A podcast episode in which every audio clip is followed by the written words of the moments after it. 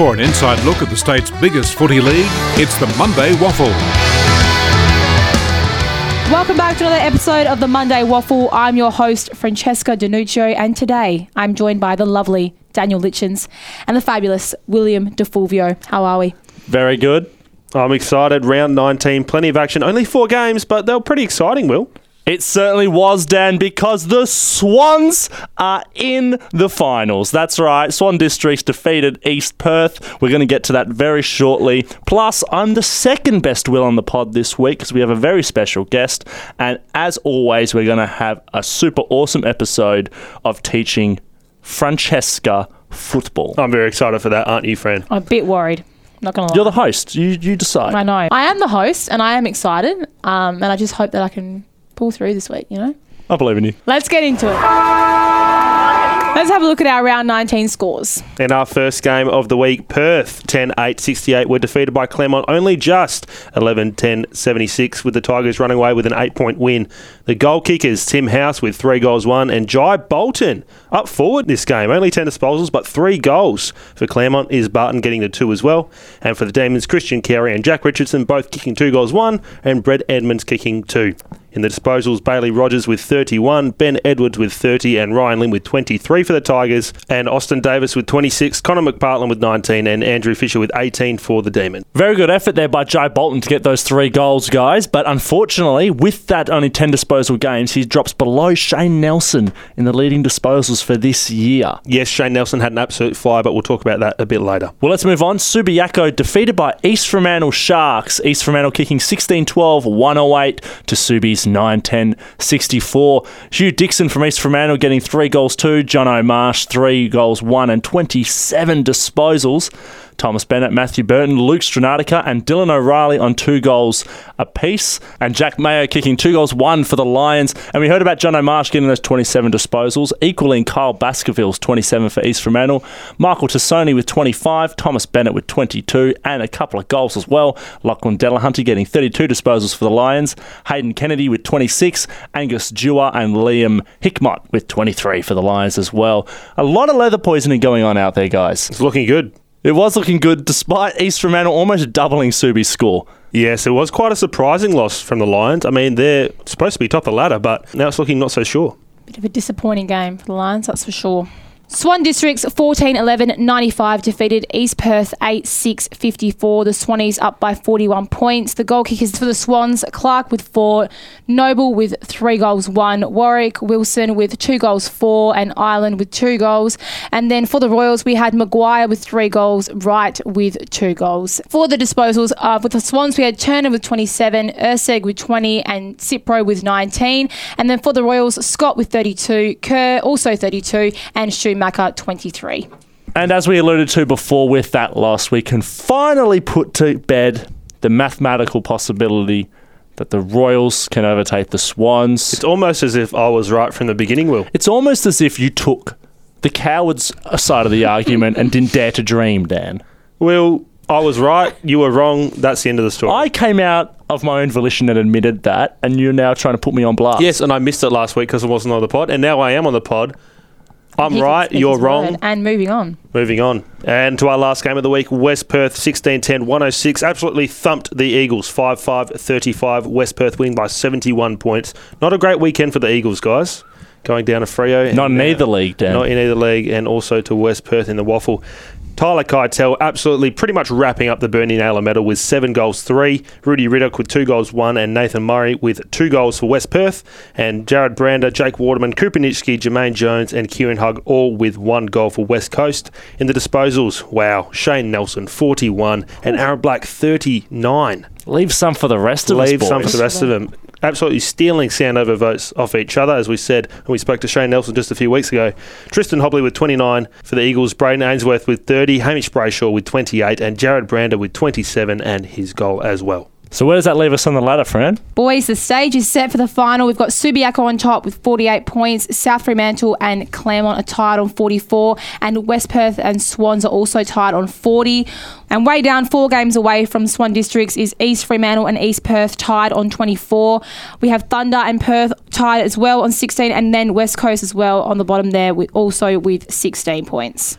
Uh, guys, it's very interesting looking at the top of the ladder now because we do see South Fremantle in second and West Perth in fourth. But with the buys flooding these last few rounds, both South Freo and West Perth have a game in hand, which means that if South Freo win next week, when Subi have the bye, South Freo will move into first place, and West Perth could potentially move into third if they win their bye game as well. So it's shaping up to be a very interesting top four. Yeah, but only one of them can come out on top, Dan, because South Freo are actually playing West Perth this weekend.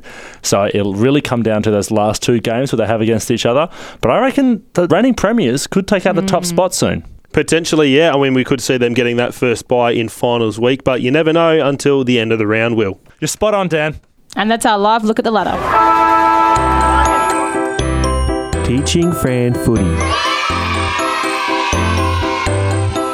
It's time for another episode of Teaching Fran Footy, the fan favourite. We're back, and Will, you're asking the questions this week. I'm demanding answers. I'm not asking questions. Fran, you're the host. I think you've come a long way. You're very hard on yourself. I'm very hard on myself, but it's because I want to win. Okay. Okay, so today might just be that day. Hmm Okay. First question teaching Fran footy. Fran, how many times are you allowed to bounce the ball? I'm just going to go with my gut. Mm-hmm. Two. Wow. Your gut led you astray this time. There's no limit. You can run around in no circles bouncing the ball. You can run in circles bouncing the ball over and over again. What's the Bernie Naylor medal? The Bernie Naylor medal. Yeah. We have mentioned it in this podcast. Have we? Yeah. That's awkward. And extra points for who's leading it. oh, for God's sake. Andrea Burns? For those who don't know who Andrea Burns is, she's our boss, executive producer of the Monday Waffle podcast. I have no idea. The Bernie Naylor medal is the leading goal kicker, Tyler Keitel. Fran, I Fair started. enough. I started. I started off difficult. Let's. Okay, all right. let's- Yeah, bring it down to baby level for me, please. Who won the Waffle W Grand Final? Wait, hold on. I actually think I know this. Yes, you do. That's why I want you to actually think. Is it Thunder? No. Swan Districts won. thought they Thun- didn't. No, Thunder did The Peel win. Thunderbirds won. They won. Oh, did they? Yes! Oh no. Did they actually? And that, my thought friends, Swan- is teaching Will footy. Oh That's no what way. a turnaround. Wow, Will, you didn't know that answer to that question. That's teaching Will Someone footy. didn't listen to the Waffle W Grand Final No, I bonus did. episode of the Monday Waffle I did, podcast. and that's why I know that answer. Moving on. Fran, quickly rattle off who are the top five teams currently sitting on the ladder. Okay, we just did this. Yeah, we just I did hope I this. can get this right. Subiaco. Mm-hmm. South Freo. Yep. West Perth. Does it have to be in order? Does it have to be in order? You didn't actually say it had to be in I order. didn't say it had to be in West Perth. Claremont. Mm-hmm. And. Is it Perth? order. Fran, come on. Fran, Who we've talked it? about this every should- week we on the pod for the last did it. four Who is weeks. it? I can't. Swan Districts. Literally, the, the, the, the mathematical possibility. All right, here we go. Okay. How far must a ball be kicked in order for it to be considered a mark? And Fran, I think you've had this question on teaching Fran footy before. You have. No, I haven't. You have. The ball has to travel how many meters before it's considered a mark when you catch it? 50 metres. 50 meters. It's a very long way. 50 meters is almost is a third of the ground. No, that's a trick question. Did you say 50 or 50? That's a trick question. uh, why is that? I said 15. So you misspoke. No. Did you say I 50 15. or 15? Yeah, 15. 5015. no, 1 5. Correct. I'll give it to you just so we can move on. Okay. Why is the start of the game referred to as bounce down? Because the umpire bounces the ball down the middle of the pitch. Easy. What's the mascot for Perth? It's a scary old demon. It's a scary old demon. Scary old demon. And the final question what is a hit out? I have no idea. I'll be honest, neither do I. No, a And hit, that's teaching Will footy. a hit out week. is uh, like a um, a ruck tap. Is when you punch it out. Yeah, but like it has to be balled in, like centre bounce or a ball up. Yeah, so it has to leave the umpire's hands, and then the tap is the hit out. Fran, you've done pretty well today. I think you got a few questions right. So let's wrap it up there. How do you feel? I feel great actually. I've got a bit bit of my confidence back. So All right, I'm, we've been waiting for it all season. That'll be up next on Teaching Fran Footy. Teaching Fran Footy. Good afternoon. This is your captain speaking. Coming up on the left, His high ball to half forward's a huge one to win. Gets closed down. We'll kick virtually on the siren. Oh, that's your mark of the season so far. Awesome. We fight one more round. We get knocked down, we get up. We fight one oh, more round. Come on. We have the best here on the Monday Waffle, and to celebrate his retirement from WA footy, we have West Coast Eagles and Peel Thunder backman Will Schofield. Hi, Will. Uh, Will here. Just want to congratulate you on a fantastic career. How does it feel to uh, retire once again? This is going to get confusing, Will and Will. Um, uh, look, I, I mean, you, you probably hit the nail on the head. Uh, retiring again, I, I, I feel like I retired last year. To be honest, um, had you know pretty pretty uh, deep and meaningful chat with the boys, and being at West Coast for you know close to 14 years there. So finishing up with Peel didn't have the have the same feeling, but I've spoken about a little bit. It did. Um, you know, um, I guess finishing up in the middle of the year, I, I definitely felt um, like I let, let the you know players, especially the, the core Peel players, down a little bit, which I didn't feel that you know at the end of West Coast. Uh, you know, 14 years of my life, premiership, um, played almost 200 games, so I, you know, I, f- I feel like uh, you know, I gave all I could give. But you know, I would have liked to at least finish this year with Peel, but with the injury um, I sustained a few weeks back, it wasn't going to be possible. But you know, it's been a you know just a you know a really good year for me down at Peel. Great footy club, and you know it was disappointing to end how it did, but in the end, that's just life. And uh, you know, finished up for the second time around. Yeah, it's great to hear that you enjoyed your time, Will. Um, just you know, if it wasn't for that back injury that you've had a bit earlier in this season, how many games did you expect to have left in you?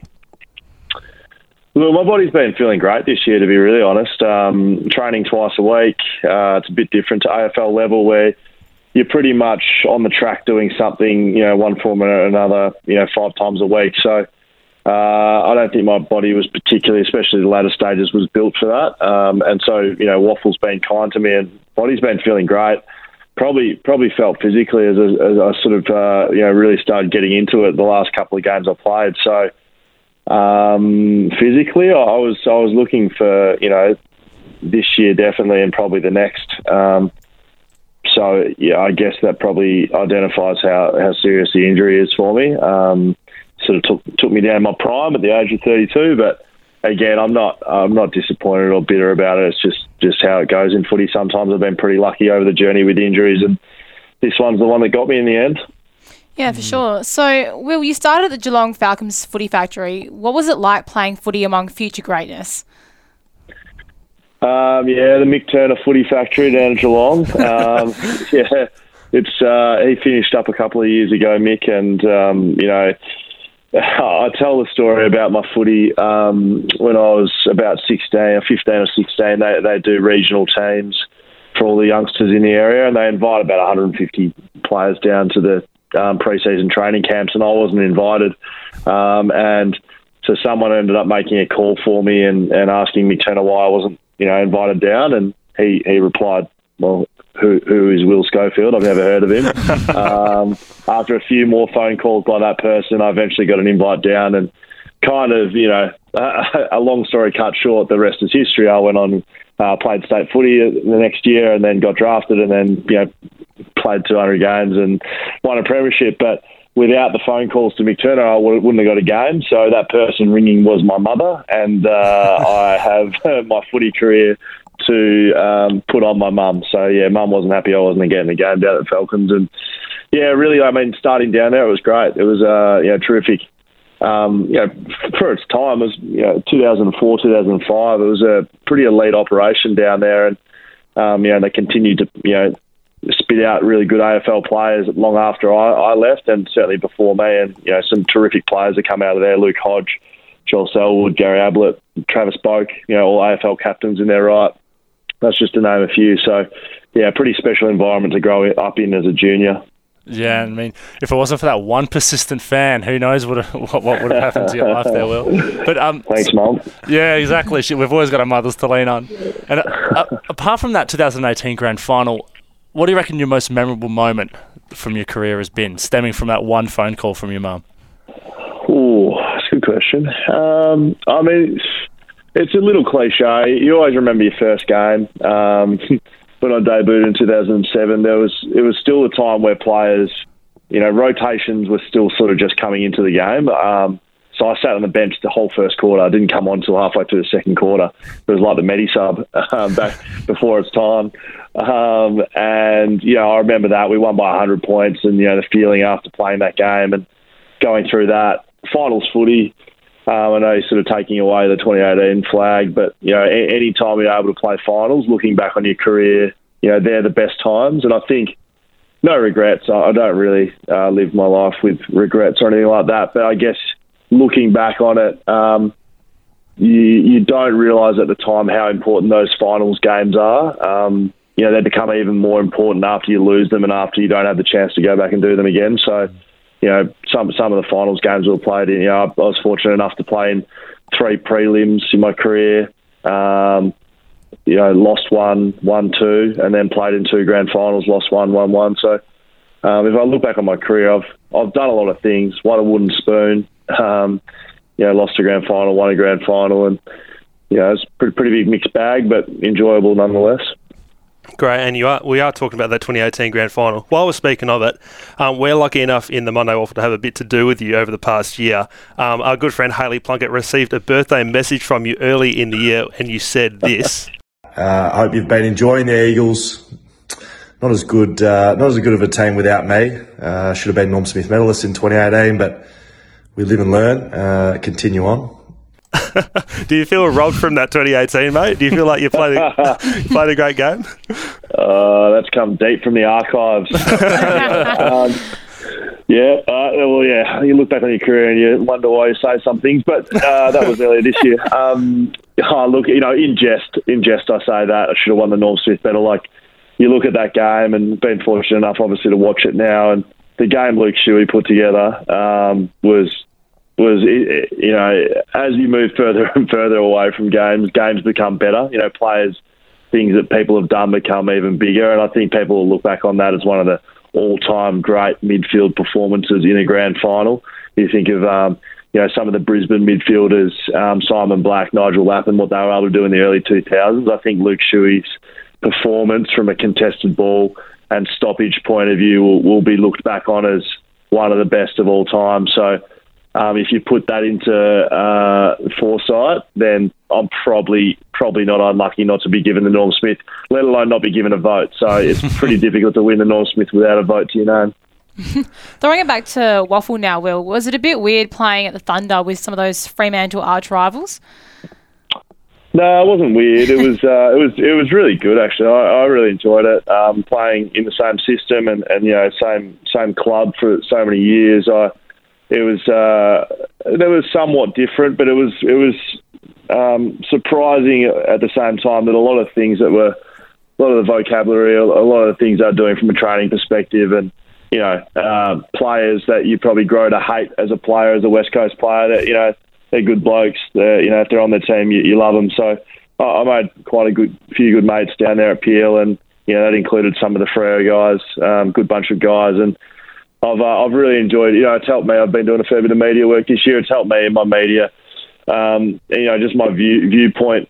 You know, I think I'd happily say I'm not a very biased commentator. I usually call it how I see it. So that's certainly helped me. But you know, growing a bit closer to what Freo's been doing has helped me have a have a balanced view on things, and you know, see with them when they're going well and then when they're going poorly, just the same as West Coast.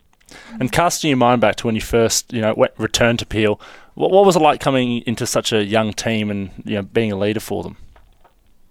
Yeah, it was good. I mean, it was something that um, I'd done a, fair bit of at West Coast. You know, not not to the same level, I guess, but um, you know, you just have to look back on the last year I played at AFL level in the hubs. Um, I wasn't getting the game too much, so I was spending a lot of time with the young guys and helping them develop their game as, as well as we could. We weren't we weren't playing games. We were uh, doing scratch matches and what are they calling them uh, scrimmages.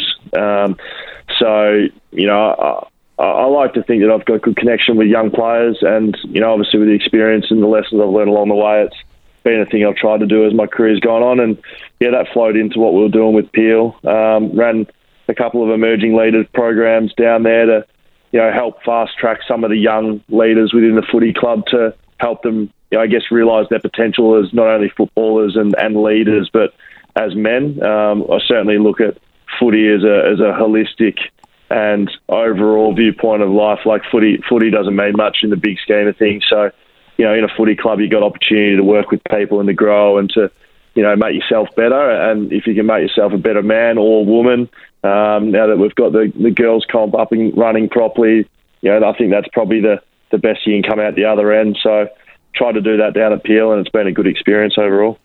Fantastic, and it's amazing hearing the work. And I'm sure next year you'll you'll attempt to continue and, and be a face down at the club. You've also mentioned your, your media work, um, and I guess it all ties into the, our last question. What comes next for you?